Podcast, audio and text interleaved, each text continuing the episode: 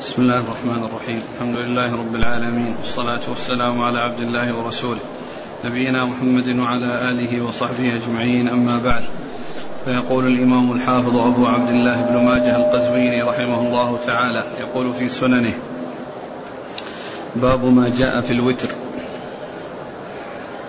قال حدثنا محمد بن رمح المصري قال أخبرنا الليث بن سعد عن يزيد بن أبي حبيب عن عبد الله بن راشد الزوفي عن عبد الله بن أبي مرة الزوفي عن خارجة بن حذافة العدوي رضي الله عنه أنه قال خرج علينا النبي صلى الله عليه وسلم فقال إن الله قد أمدكم بصلاة لهي خير لكم من حمر النعم.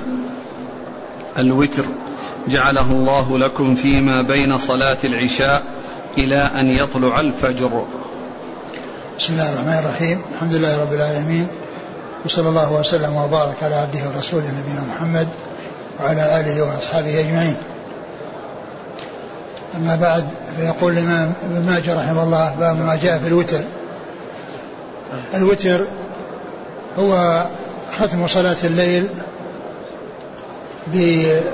بوتر بأن تكون صلاة الليل منتهية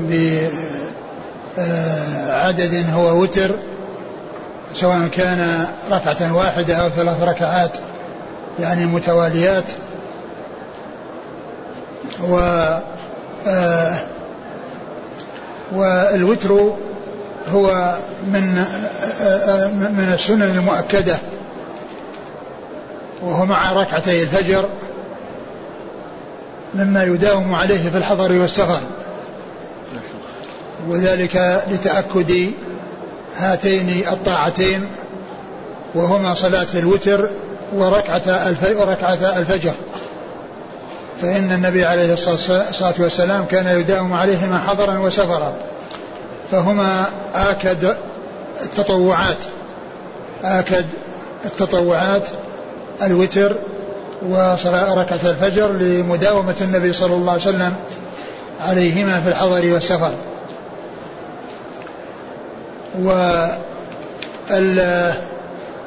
والوتر يكون بعد صلاة العشاء ولو كانت مجموعة إلى المغرب إلى طلوع الفجر. يعني معناه إذا صلى العشاء سواء كان في وقتها أو مجموعة جمع تقديم مع المغرب في وقتها فإنه بعد ذلك فإنه عند ذلك يبدأ وقت صلاة الوتر. والنبي صلى الله عليه وسلم أوتر من أول الليل ومن وسطه وآخره حتى انتهى وتره إلى السحر. وقد أورد ابن ماجه رحمه الله هذا الحديث عن خارجة خارجة ابن؟ خارجة بن حذافة. خارجة بن حذافة رضي الله عنه أن النبي صلى الله عليه وسلم قال أمدكم الله عز وجل بصلاة هي خير خير من حمر النعم الوتر. و وقال إن إنها ما ما ما بين ما بعد ما بعد العشاء إلى طلوع الفجر. يعني أن هذا هو وقتها. من بعد صلاة العشاء إلى طلوع الفجر وكذلك يدخل في فيه لو كانت مجموعة إلى المغرب في وقت المغرب فإنه بذلك يبدأ وقت الوتر ولا يكون مقيدا بأن يؤخر إلى أن يأتي وقت العشاء لأن الأمر منوط بصلاة العشاء فإذا وجدت صلاة العشاء فإنه يوجد الوتر معها. أقرأ الحديث مرة ثانية. إن الله قد أمدكم بصلاة لهي خير لكم من حمر النعم. نعم. الوتر. جعله الله لكم فيما بين صلاة العشاء إلى أن يطلع الفجر. نعم. قال حدثنا محمد بن رمح المصري. وهو ثقة أخرج, أخرج له مسلم وابن ماجه. عن الليث بن سعد. وهو ثقة أخرج أصحاب الكتب. عن يزيد بن أبي حبيب. وهو ثقة أخرج أصحاب الكتب. عن عبد الله بن راشد الزوفي. وهو ثقة. نعم. مستور. أخرج له أبو داود والترمذي وابن ماجه. عن لكن هنا قال عن عن عبد الله بن راشد عن عبد الله بن أبي مرة الزوفي. نعم عبد الله بن راشد. وعبد الله بن راشد مستور أخرجه أبو داود أبو داود والترمذي وابن ماجه. وبعده والثاني؟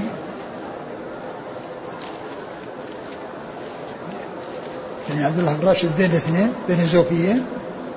لا هو زوفي كذلك. أيضا ثلاثة زوفيين؟ لا لا. ها. عبد الله بن راشد الزوفي عن عبد الله هذا بن الأول. أبي هذا الأول. عن عبد الله بن أبي مرة الزوفي. أي هذا الأول. الأول الذي ذهب من هو؟ مستور. من هو؟ الزوفي. لا عبد اسمه. الله بن راشد الزوفي. هذا هو أول الزوفيين نعم. طيب الثاني؟ عبد الله بن أبي مرة الزوفي. أي وش قال فيه؟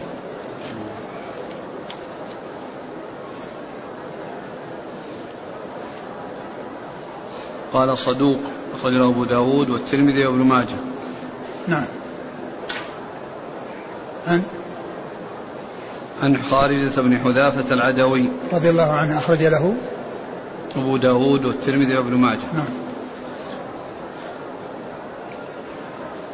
يقول آه، في التقريب أشار البخاري إلى أن في روايته انقطاعا. رواية آه، قال أبو الأشبال ها.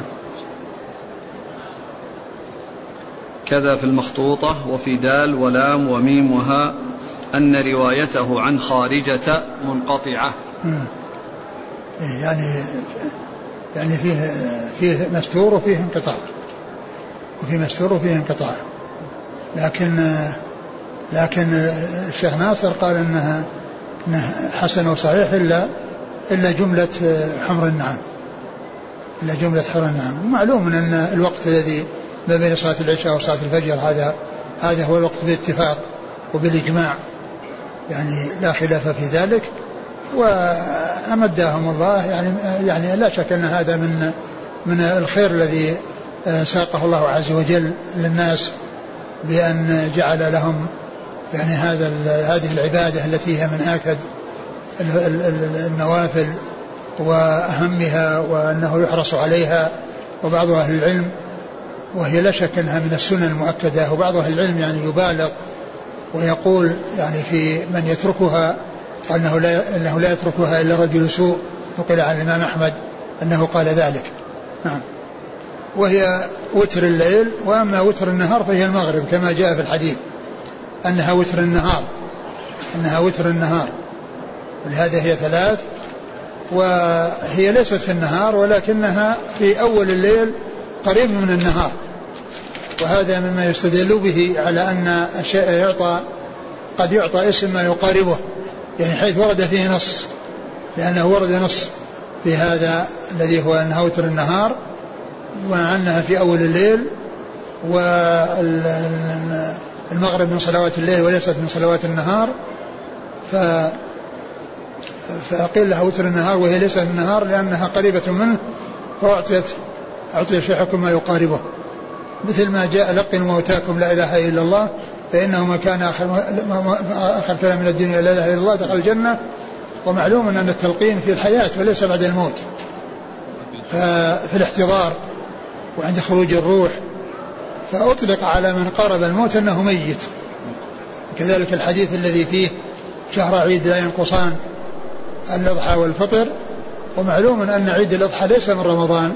وإنما هو من شوال ولكنه متصل برمضان. فصلاة الوتر في الليل هو هو الوتر وتر الليل والمغرب هي وتر النهار. لكن إذا فات الإنسان الوتر وقضاه نهارا في الضحى فإنه يقضيه مع إضافة ركعة حتى لا يكون شفعا في النهار حتى لا يكون وترا في النهار. لأنه ثبت عن النبي صلى الله عليه وسلم أنه إذا لم يصلي وتره من الليل صلى من الضحى ثنتي عشرة ركعة. لأن من عادته أن يصلي 11 ركعة فلم يصلي 11 ركعة في النهار وإنما صلى 12 ركعة فيكون العدد الذي كان اعتاده في الليل وهو وتر أتى به وزيادة ركعة حتى لا يكون وترا في النهار. الحكم بالانقطاع كذلك ذكره الذهبي في الكاشف. قال سمع خارجة في الوتر وعنه عبد الله بن راشد ورزين الزوفيان سنده منقطع. سمع؟ سمع خارجة في الوتر. يعني كان روى عنه. وعنه عبد الله بن راشد. نعم. يعني ورزين الزوفيان سنده منقطع. إيه. وقال أيوه. وفي من مراسيل أبي زرعة الرازي بل أبي, أبي زرعة ابن العراقي. قال عبد الله بن أبي مرة الزوفي روى عن خارجة بن حذافة حديث الوتر عند أبي داود والترمذي وابن ماجه وعنه عبد الله بن راشد. قال البخاري لا يعرف سماع بعضهم من بعض وقال ابن حبان في إسناده منقطع إيه بس التعبير بقول الذهبي سمع يعني هذا ما هو ما هو ما هو يعني واضح. لأنه إذا سمع يصير ما فيه انقطاع. لكن المقصود روى يعني روى هي اللي هي التي يمشي معها الانقطاع. نعم. قال حدثنا علي بن محمد ومحمد بن الصباح قال حدثنا أبو بكر ابن أبو بكر بن عياش عن أبي إسحاق عن عاص بن ضمرة السلولي قال قال علي بن أبي طالب رضي الله عنه إن الوتر ليس بحتم ولا كصلاتكم المكتوبة ولكن رسول الله صلى الله عليه وسلم أوتر. ثم قال يا أهل القرآن أوتروا فإن الله وتر يحب الوتر. ثم ذكر حديث علي رضي الله عنه أن أنه قال أن الوتر ليس ليس بحتم يعني ليس ليس بلازم كصلاتكم مكتوبة الصلاة المكتوبة لازمة ومتحتمة والوتر ليس بحتم لأن الذي آه، فرضه الله عز وجل في اليوم والليلة خمس صلوات. خمس صلوات كما جاء في الحديث خمس صلوات في كل يوم وليلة. خمس صلوات في كل يوم وليلة هذه فرضها الله. ما عداها فإنه تطوع. فقال إنه ليس بوتر وكصلاتكم مكتوبة ولكن النبي صلى الله عليه وسلم أوتر وقال أوتروا يا أهل القرآن. يعني حصل ذلك منه قولا وفعلا. يعني جاء عنه الإيثار ومشروعية الإيثار من قوله وفعله. فمن فعله كونه أوتر. ومن قوله أوتروا يا أهل القرآن. فإيش بعده؟ فإن الله وتر يحب فإن الله وتر يحب الوتر. فإن الله وتر يحب الوتر. الله عز وجل يعني من أسمائه الوتر وهو يحب الوتر. هو وتر ويحب الوتر. فإيثار الناس وحصول صلاة صلاتهم بالليل وترا يعني هذا مما يحبه الله عز وجل. لأنه وتر ويحب الوتر. وقد جاء في أحاديث كثيرة مشروعية الإيثار. يعني في أمور متعددة. واستحباب الإيثار وذلك أن الله يحب الوتر كما جاء في هذا الحديث. قال حدثنا علي بن محمد ثقة أخرجه النسائي في مسند علي وابن ماجه. ومحمد بن الصباح وهو صدوق أخرج له. أبو داود وابن ماجه. نعم. عن أبي بكر بن عياش. وهو ثقة أخرجه البخاري ومسلم في مقدمة وأصحاب السنة. عن أبي إسحاق. وهو السبيعي عمرو بن عبد الله ثقة أخرج أصحاب الكتب. عن عاص بن ضمرة السلولي. وهو صدوق أخرج له. أصحاب السنن. نعم. عن علي بن أبي طالب. رضي الله عنه أمير المؤمنين ورابع الخلفاء الراشدين الهاديين المهديين صاحب المناقب الجمة والفضائل الكثيرة وحديثه عند أصحاب الكتب الستة.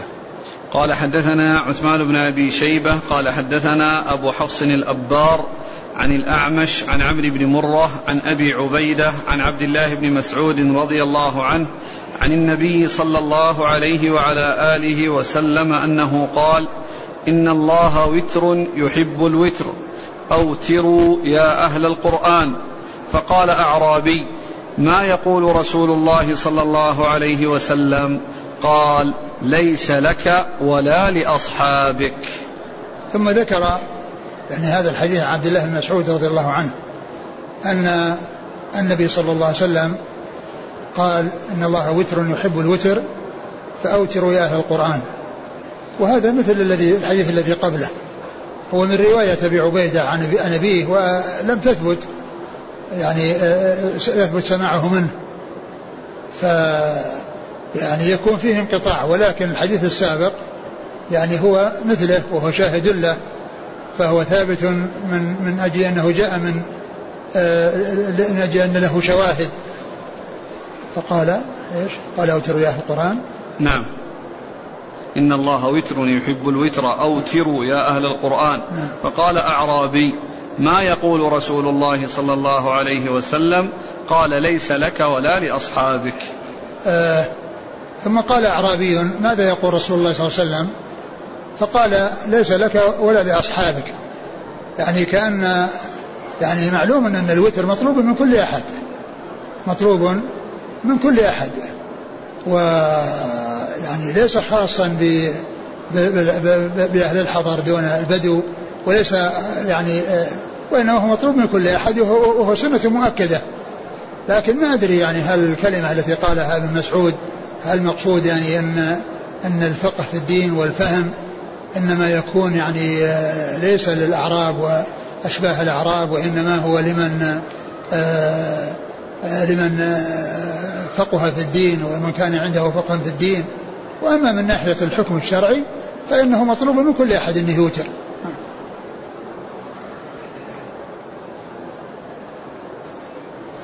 أو المراد يا أهل القرآن. وش يعني؟ أوتروا يا أهل القرآن. نعم.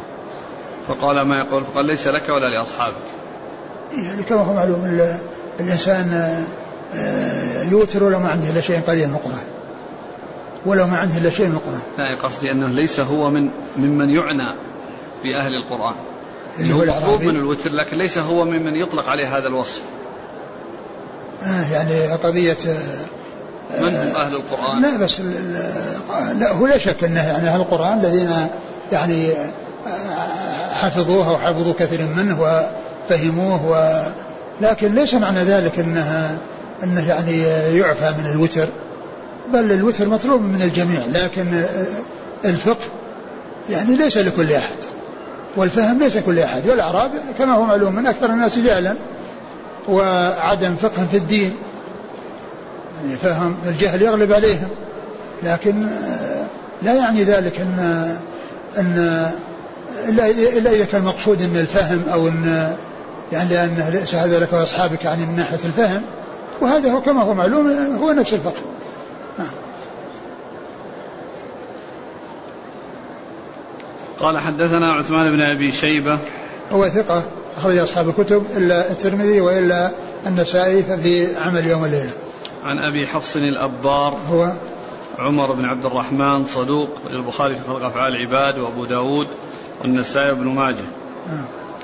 عن الأعمش سليمان بن مهران ثقة أخرج أصحاب الكتب. عن عمرو بن مرة. ثقة أخرج أصحاب الكتب. عن أبي عبيدة. آه، ثقة أخرج أصحاب الكتب. عن عبد الله بن مسعود. رضي الله عنه اخرج له أصحاب الكتب. إن الله وتر يحب الوتر. هل يؤخذ من عموم هذا اللفظ استحباب الإيتار في كل شيء؟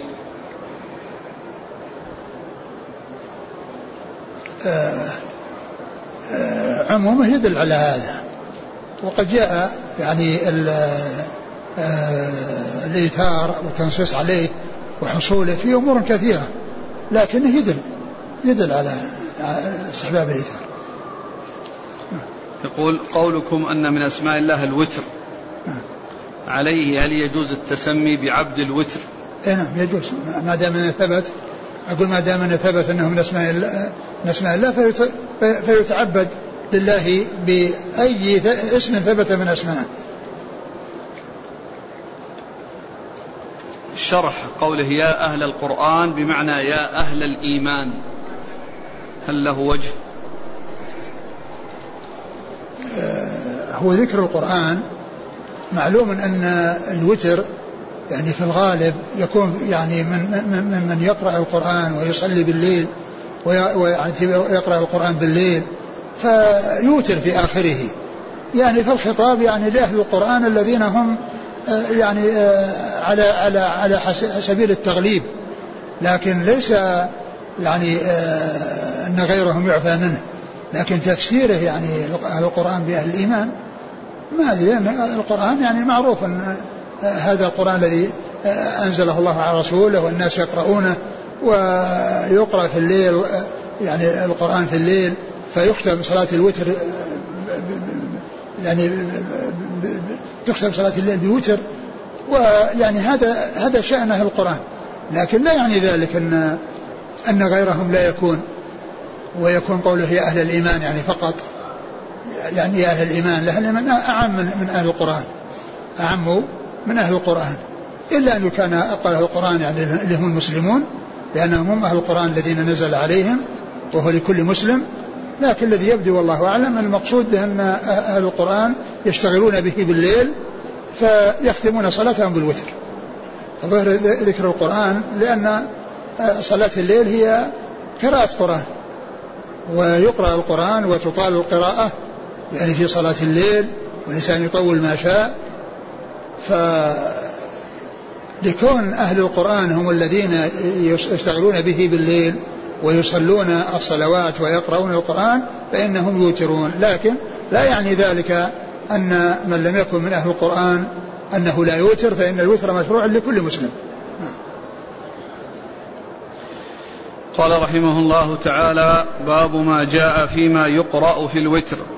قال حدثنا عثمان بن أبي شيبة قال حدثنا أبو حفص الأبار قال حدثنا الأعمش عن طلحة وزبيد عن ذر عن سعيد بن عبد الرحمن بن أبزة عن أبيه رضي الله عنه عن أبي بن كعب رضي الله عنه أنه قال كان رسول الله صلى الله عليه وعلى آله وسلم يوتر بسبح اسم ربك الأعلى و قل يا أيها الكافرون وقل هو الله أحد. ثم ما ما يقرأ به في في الوتر.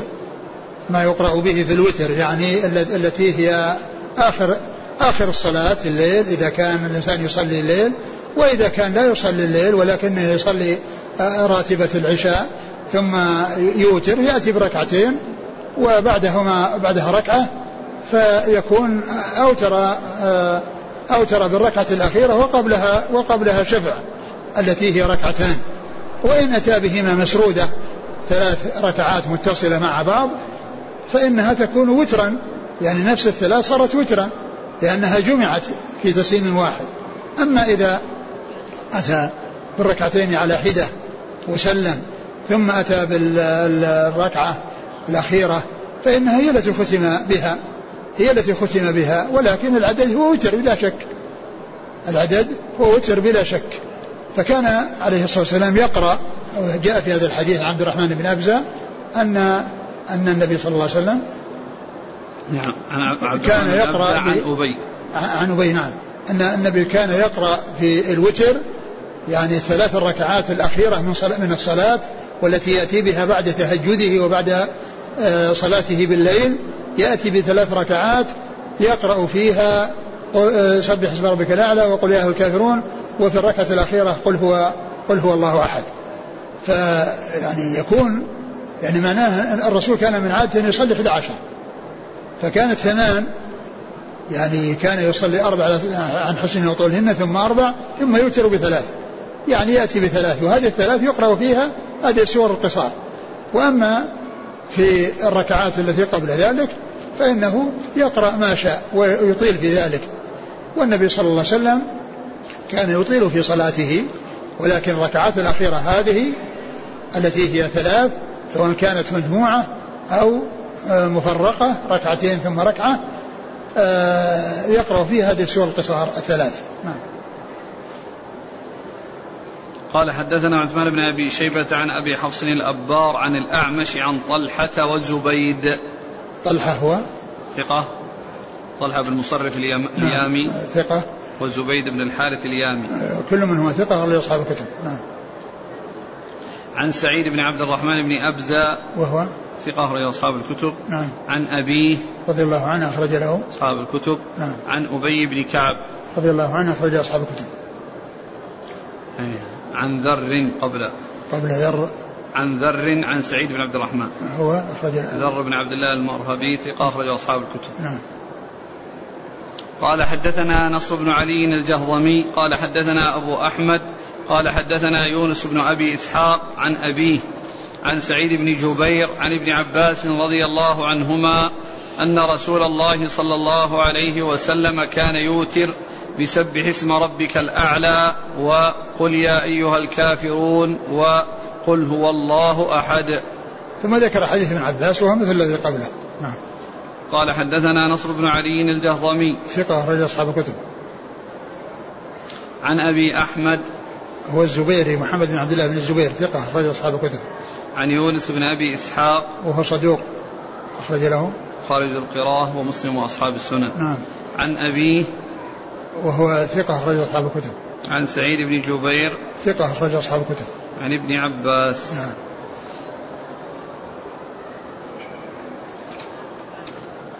قال حدثنا أحمد بن منصور أبو بكر. قال حدثنا شبابة. قال حدثنا يونس بن أبي إسحاق عن أبيه عن سعيد بن جبير عن ابن عباس رضي الله عنهما عن النبي صلى الله عليه وسلم نحوه. نعم ثم قال نحوه يعني آه يعني نحو الحديث المتقدم الذي فيه أن النبي صلى الله عليه وسلم كان يقرأ في وتره في بهذه السورة الثلاث سبح اسم ربك الأعلى وقل يا الكافرون وقل هو الله أحد. قال حدثنا أحمد بن منصور هو؟ ثقة أخرج له ابن ماجه. نعم. عن شبابة شبابة بن سوار ثقة أخرج أصحاب الكتب. عن يونس بن أبي إسحاق عن أبيه عن سعيد بن جبير عن ابن عباس. قال حدثنا محمد بن الصباح وأبو يوسف الرقي محمد بن أحمد الصيدلاني قال حدثنا محمد بن سلمة عن خصيف عن عبد العزيز بن جريج قال سألنا عائشة رضي الله عنها بأي شيء كان يوتر رسول الله صلى الله عليه وسلم قالت كان يقرأ في الركعة الأولى بسبح اسم ربك الأعلى وفي الثانية قل يا أيها الكافرون وفي الثالثة قل هو الله أحد والمعوذتين. ثم ذكر هذا الحديث عن عائشة رضي الله عنها ومثل الذي قبله إلا أن فيه أنه يقرأ بقل هو الله أحد والمعوذتين. قل هو الله أحد والمعوذتين بالإضافة إلى سبح اسم ربك الأعلى وقل يا أيها الكافرون. نعم. قال حدثنا محمد بن الصباح وأبو يوسف الرقي محمد بن أحمد الصيدلاني. هو؟ ثقة أخرج له النسائي وابن ماجه. نعم. عن محمد بن سلمة. هو الحراني وهو ثقة أخرج البخاري في جزء القراءة.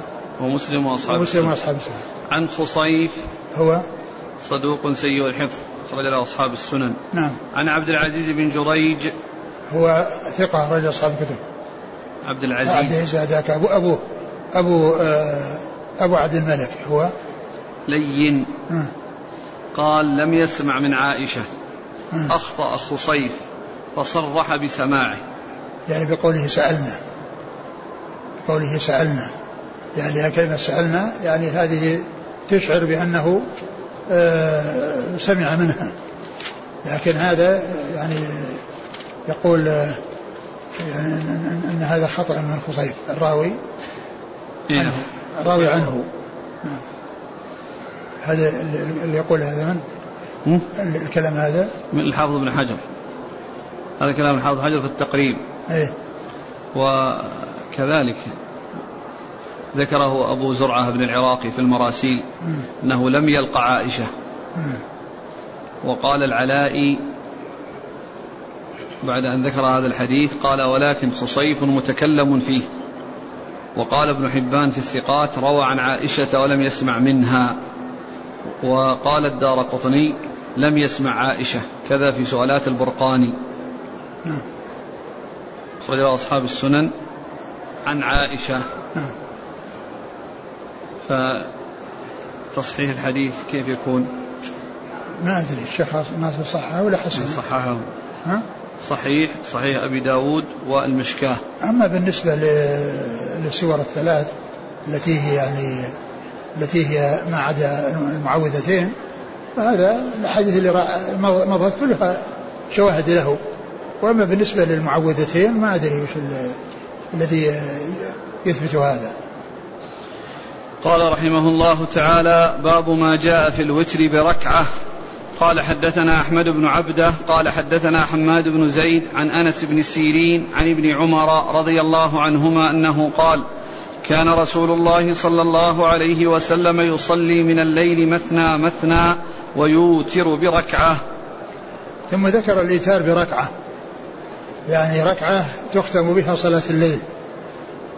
وورد في حديث ابن عمر صلاة الليل مثنى مثنى يعني ثنتين ثنتين ثنتين ثم يوتر بركعة.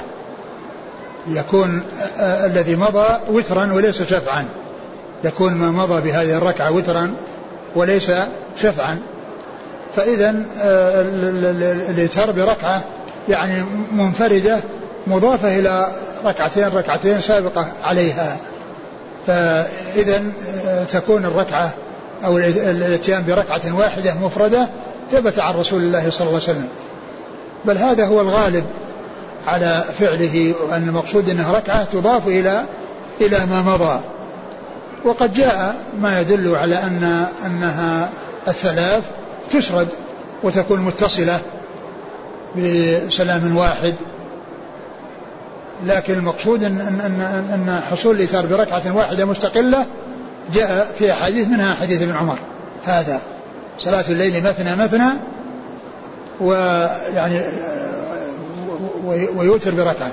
وفي بعض الألفاظ فإذا خشى أحدكم مصحة بركعة توتر ما مضى. نعم. ذكرتم الإيتار بالثلاث. الأسئلة كثيرة عن الموضوع. قضية هل تسبب بصلاة المغرب؟ هل لا. بتشهد وإنما مسرودة مسرودة. مسرودة بدون بدون أن تشبه صلاة المغرب. لأنه جاء ما يدل على النهي عن يعني مشابهة صلاة المغرب.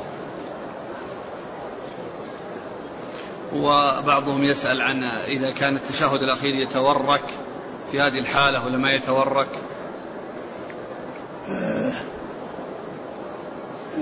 كمعلوم كما هو معلوم التورك إنما يكون في الصلاة التي فيها تشهدان. وهذه ما فيها تشهدان ما فيها تشهد واحد. يعني كنا صلى ثلاث ركعات مسرودة إيه. يعني ما فيها تشهد واحد. يعني ف التشهد التورك في صلاة فيها تشهدان وهذا ما فيه تشهد واحد. فإذا يفترش. لأنه ما في تشهدين.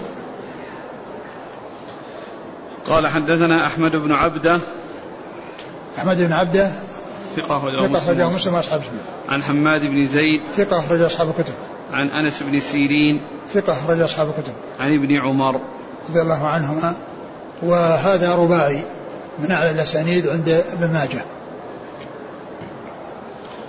قال حدثنا محمد بن عبد الملك بن أبي الشوارب قال حدثنا عبد الواحد بن زياد قال حدثنا عاصم عن أبي مجلز عن ابن عمر رضي الله عنهما أنه قال قال رسول الله صلى الله عليه وسلم صلاة الليل مثنى مثنى والوتر ركعة.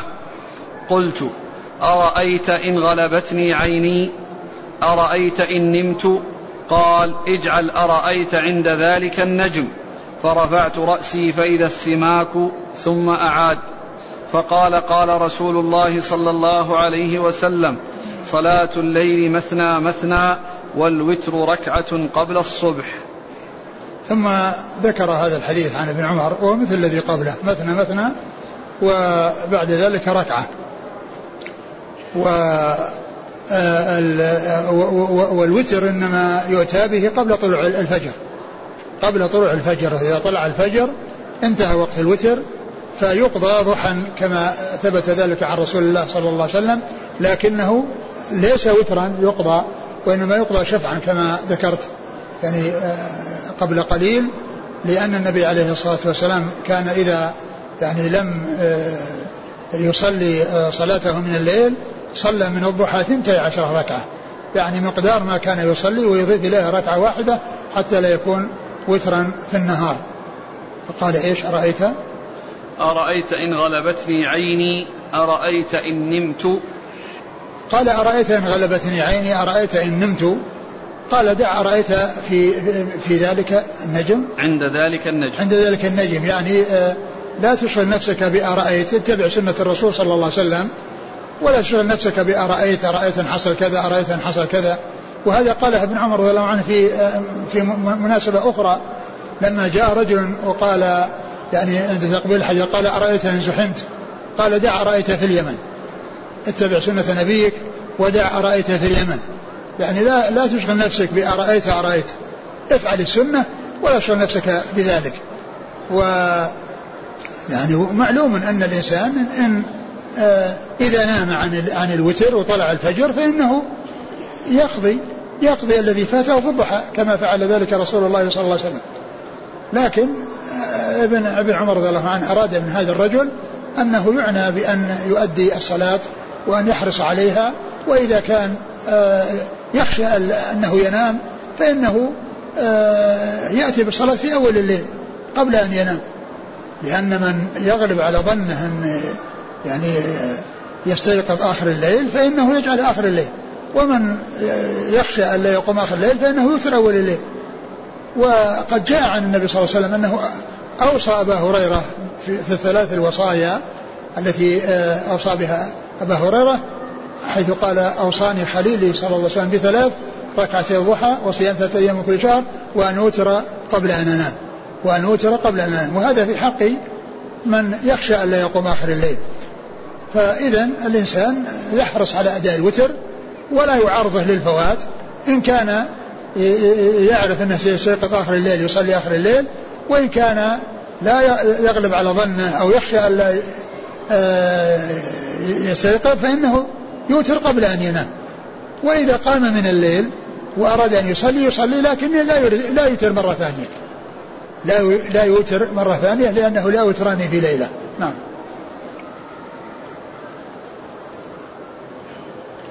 قال فرفعت رأسي فإذا السماك. يعني نجم.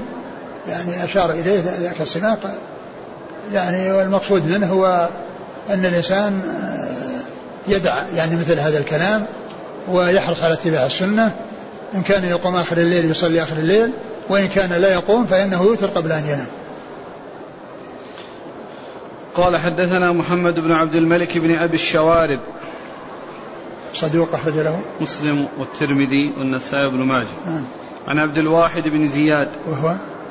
ثقة أخرج أصحاب الكتب. نعم. عن عاصم بن سليمان الأحول. نعم. هو ثقة أخرج أصحاب الكتب. عن أبي مجلز. وهو؟ لاحق بن حميد. ثقة أخرج أصحاب الكتب. نعم. عن ابن عمر. نعم.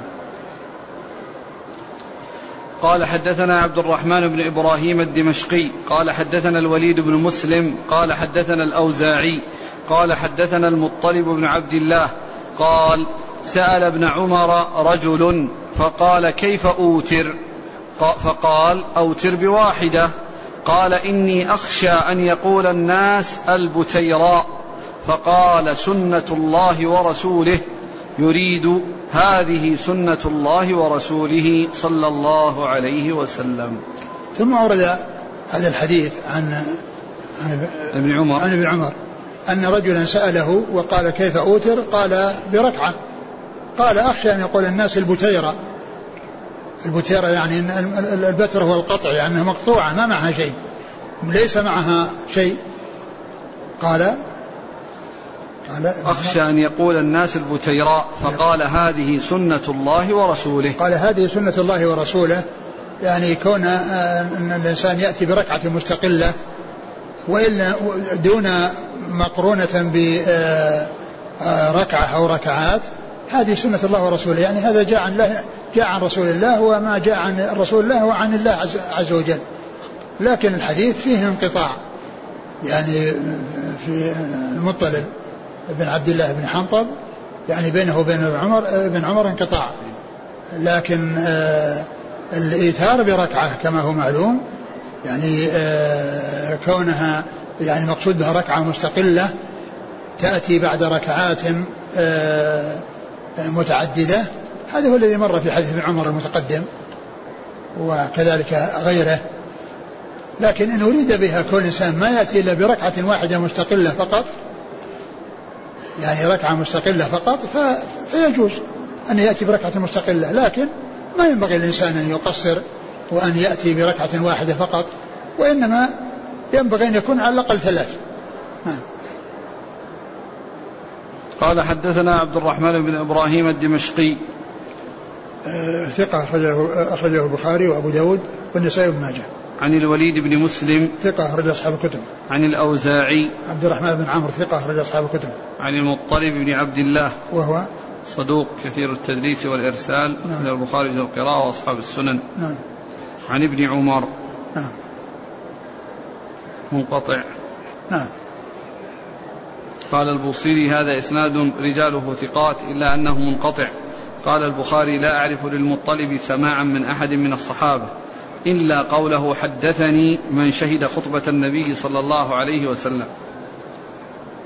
نعم. قال حدثنا أبو بكر بن أبي شيبة قال حدثنا شبابة عن ابن أبي ذئب عن الزهري عن عروة عن عائشة رضي الله عنها أنها قالت كان رسول الله صلى الله عليه وسلم يسلم في كل ثنتين ويوتر بواحدة. وهذا مثل الذي قبله. كان النبي صلى الله عليه وسلم يسلم من كل اثنتين يعني في صلاة الليل. ويوتر بواحدة يعني يأتي بواحدة بعد الركعات التي يركعها. يعني معناه كان يصلي 11 يأتي بالعشر التي مضت كل ركعتين كل ركعتين بعدها تسليم مثنى مثنى ثم يأتي بركعة. نعم. قال حدثنا أبو بكر بن أبي شيبة عن شبابة نعم. عن ابن أبي ذئب. محمد بن عبد الرحمن ثقة أخرج أصحاب الكتب. عن الزهري. محمد بن مسلم بن عبد الله ثقة أخرج أصحاب الكتب. عن عروة. ابن الزبير بن العوام ثقة أخرج أصحاب الكتب. عن عائشة. نعم. قال رحمه الله تعالى باب ما جاء في القنوت في الوتر. قال حدثنا أبو بكر بن أبي شيبة قال حدثنا شريك عن أبي إسحاق عن بريد بن أبي مريم عن أبي الحوراء عن الحسن بن علي رضي الله عنهما أنه قال علمني جدي رسول الله صلى الله عليه وسلم كلمات أقولهن في قنوت الوتر. اللهم عافني فيمن عافيت وتولني فيمن توليت واهدني فيمن هديت وقني شر ما قضيت وبارك لي فيما أعطيت إنك تقضي ولا يقضى عليك إنه لا يذل من واليت سبحانك ربنا تباركت وتعاليت. ثم ذكر القنوت في الوتر والقنوت في الوتر هو الدعاء. في الركعة الأخيرة يعني قبل الركوع أو بعده هذا هو القنوت. ويمكن أن يؤتى به ويمكن أن يترك. يعني ليس يعني الوتر يعني لا يتقيد بالقنوت. فيمكن أن يكون يقنت الإنسان في الوتر ويمكن أن لا يقنت. لكن الذي ينبغي له أن يقنت. وقد جاء الفعل وقد جاء الترك. جاء الفعل وجاء الترك. ف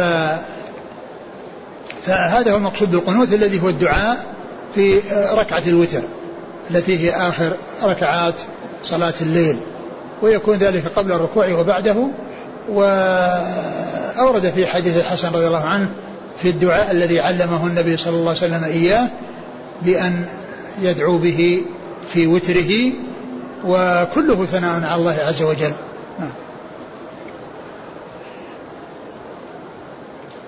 قال حدثنا أبو بكر بن أبي شيبة عن شريك شريك بن عبد الله النخعي الكوفي صدوق خرجه البخاري تعليقا ومسلم وأصحاب السنة. عن أبي إسحاق عن بريد بن أبي مريم هو ثقة أخرج البخاري في المفرد وأصحاب السنن نعم. عن أبي الحوراء وهو ثقة أخرجه أصحاب السنن ربيعة بن شيبان عن الحسن بن علي الحسن بن علي بن أبي طالب رضي الله تعالى عنهما أخرج له البخاري تعليقا وأصحاب السنن نعم.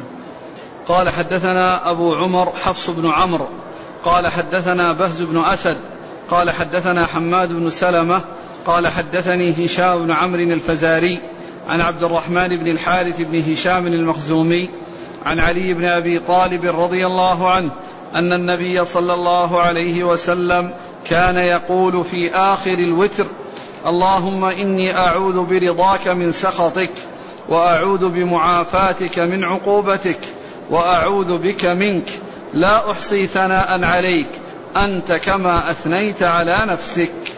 وهذا أيضا من الأدعية الثابتة التي يدعى بها في الوتر وتكون في آخره وهو اللهم إني أعوذ برضاك من سخطك وبمعافاتك من عقوبتك وبك منك لا أحصي ثناء عليك. أنت كما أثنيت على نفسك. فهذا ثبت أنه يدعى به في قنوت الوتر.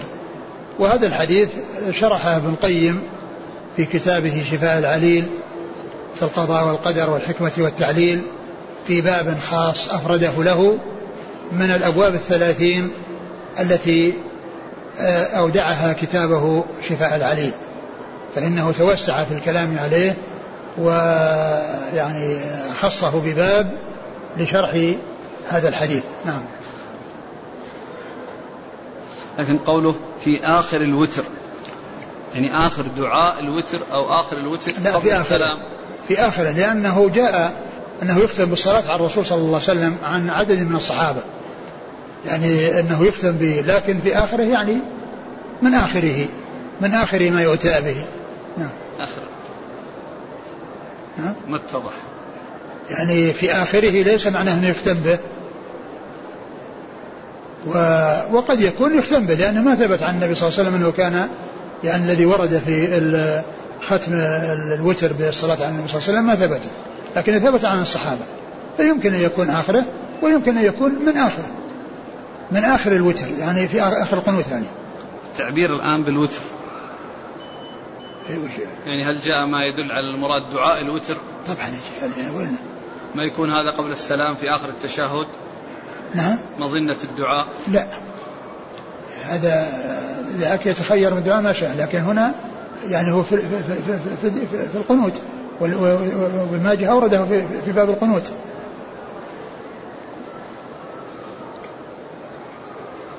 قال حدثنا أبو عمر حفص بن عمرو. هو؟ ثقة أخرج له أبو داود فضائل الأنصار وابن ماجه. عن بهز بن أسد. ثقة. أخرج أصحاب الكتب. عن حماد بن سلمة. ثقة أخرجه البخاري تعليقا ومسلم وأصحاب السنن عن هشام بن عمرو الفزاري. وهو مقبول أخرج له أصحاب السنن.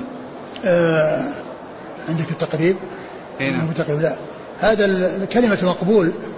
يعني هنا الحقيقة يعني غير مقبولة. لأن الحافظ بن حجر لما ذكر ترجمة تهذيب التهذيب كل ما فيها أنه, أنه ذكر أربعة وثقوه وما ذكر أحد تكلم فيه. ذكر أربعة وثقوه وما ذكر أحد تكلم فيه. فكلمة مقبول ما أدري كيف جاءت.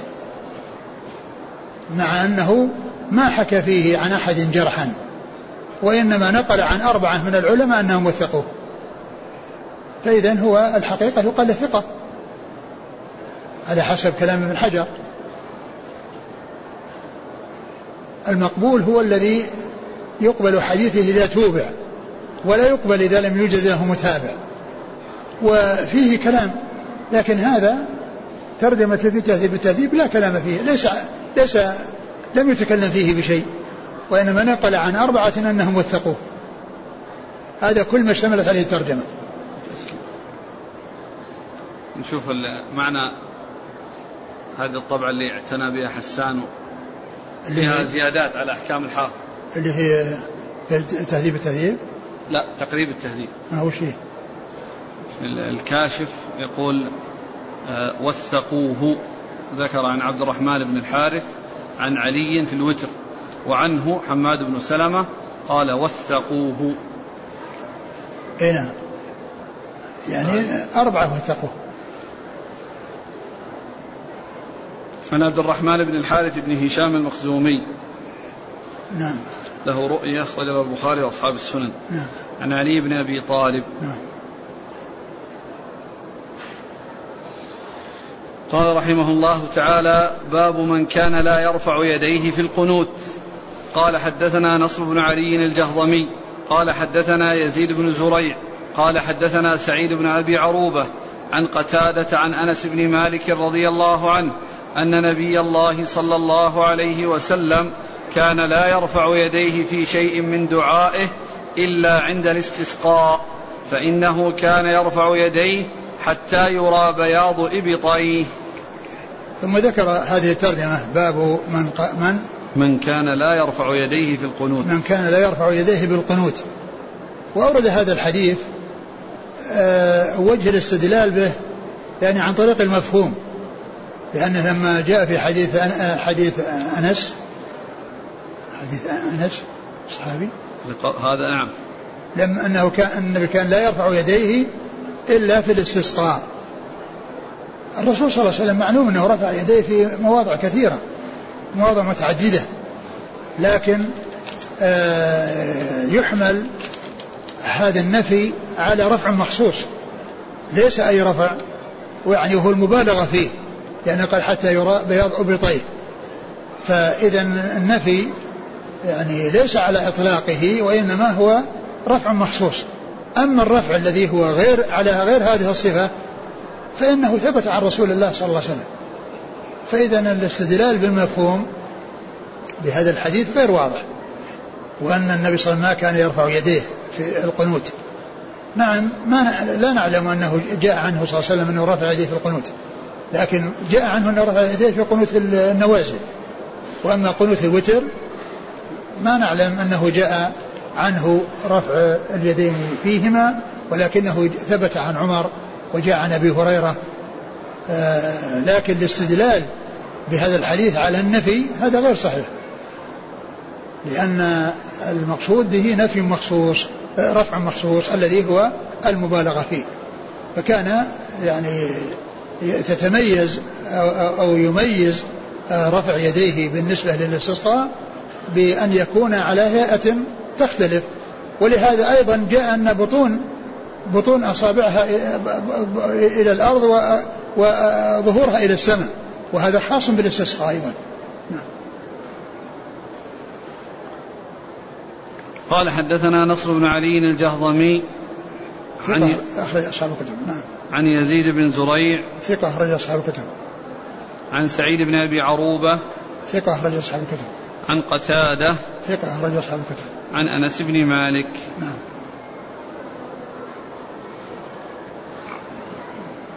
قال رحمه الله تعالى باب من رفع يديه في الدعاء ومسح بهما وجهه. قال حدثنا أبو كريب ومحمد بن الصباح.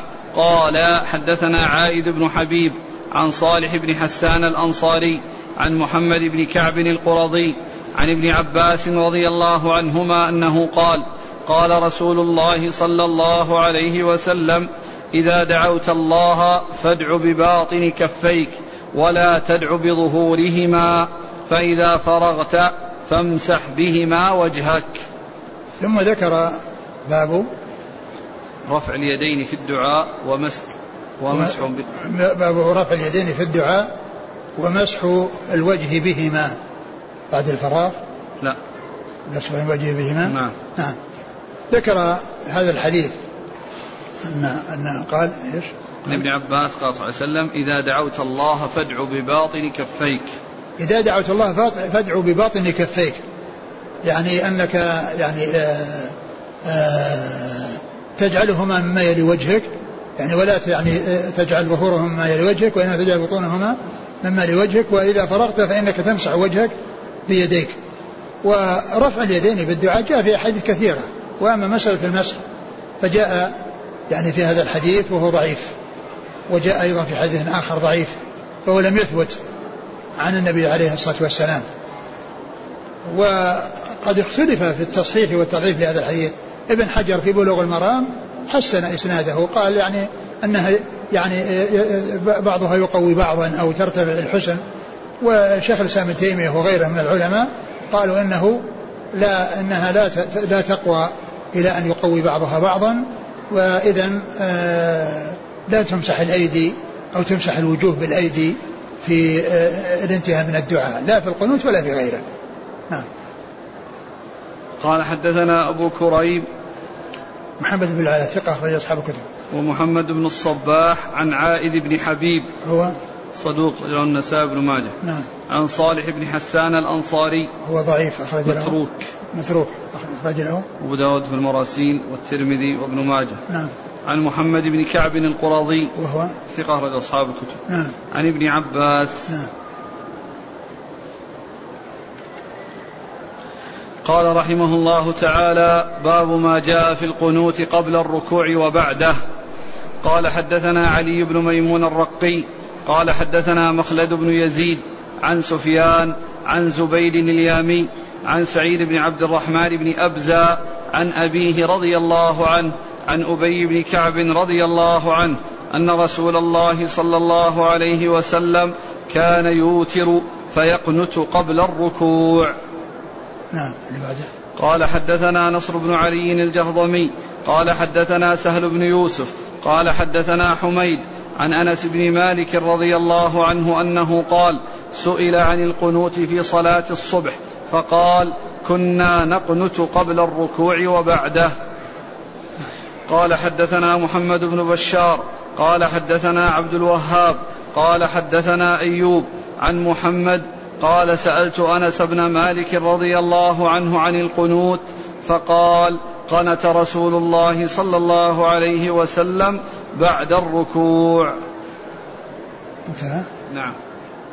ثم ذكر ابن ماجه رحمه الله هذه الترجمة وهي القنوت قبل الركوع وبعده. القنوت قبل الركوع وبعده.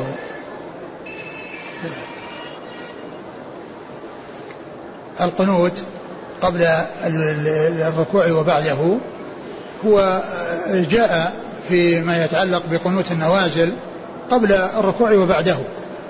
وجاء في الوتر قبل الركوع ويعني وجاء أيضا في بعض الأحاديث أنه بعد الركوع.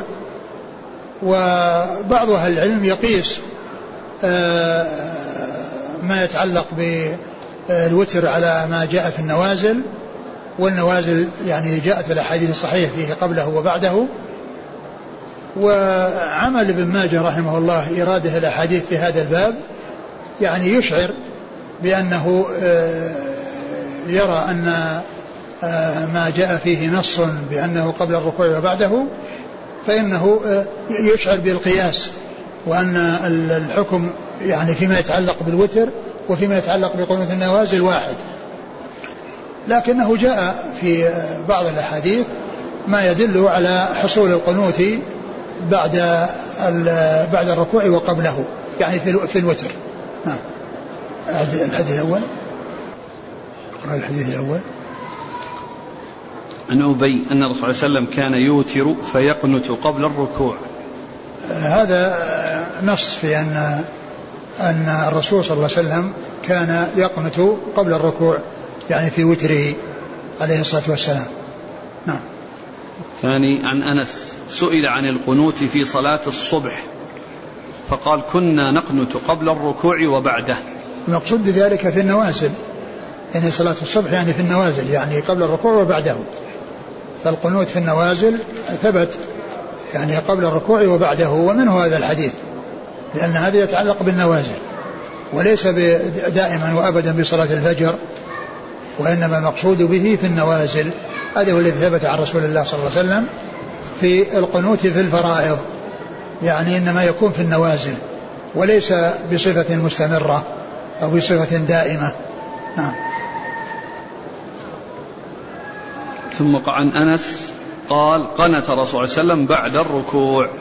ثم قال قنت رسول الله صلى الله عليه وسلم بعد الركوع وهذا بالنسبة للقنوت بالنوازل وأما بالنسبة للوتر أو قنوت الوتر فقالوا إنه بالقياس على قنوت النوازل وذكر الشيخ الألباني يعني حديثا عند الحاكم وعند غيره فيه القنوت في الوتر بعد الركوع ذكر في إرواء الغليل. قال حدثنا علي بن ميمون الرقي آه هو؟ ثقة أخرجه النسائي بن ماجه نعم. عن مخلد بن يزيد وهو؟ صدوق له أوهام رجل أصحاب الكتب إلا الترمذي. نعم. عن سفيان. هو الثوري ثقة رجل أصحاب الكتب. عن زبيد اليامي عن سعيد بن عبد الرحمن بن أبزة عن أبيه عن أبي بن كعب. هذا مر قريبا. قال حدثنا نصر بن علي الجهضمي عن سهل بن يوسف. هو؟ ثقة أخرج البخاري وأصحاب السنن. نعم. عن حميد عن أنس. حميد بن أبي حميد الطويل ثقة أخرج أصحاب الكتب. قال حدثنا محمد بن بشار. الملقب بن دار ثقة أخرج أصحاب الكتب. عن عبد الوهاب. بن عبد المجيد وهو ثقة أخرج أصحاب الكتب. عن أيوب. بن أبي تميمة السختياني ثقة أخرج أصحاب الكتب. عن محمد عن أنس. محمد بن سيرين ثقة أخرج أصحاب الكتب. انتهى؟ نعم. والله تعالى أعلم وصلى الله وسلم وبارك على عبده ورسوله نبينا محمد وعلى آله وأصحابه أجمعين.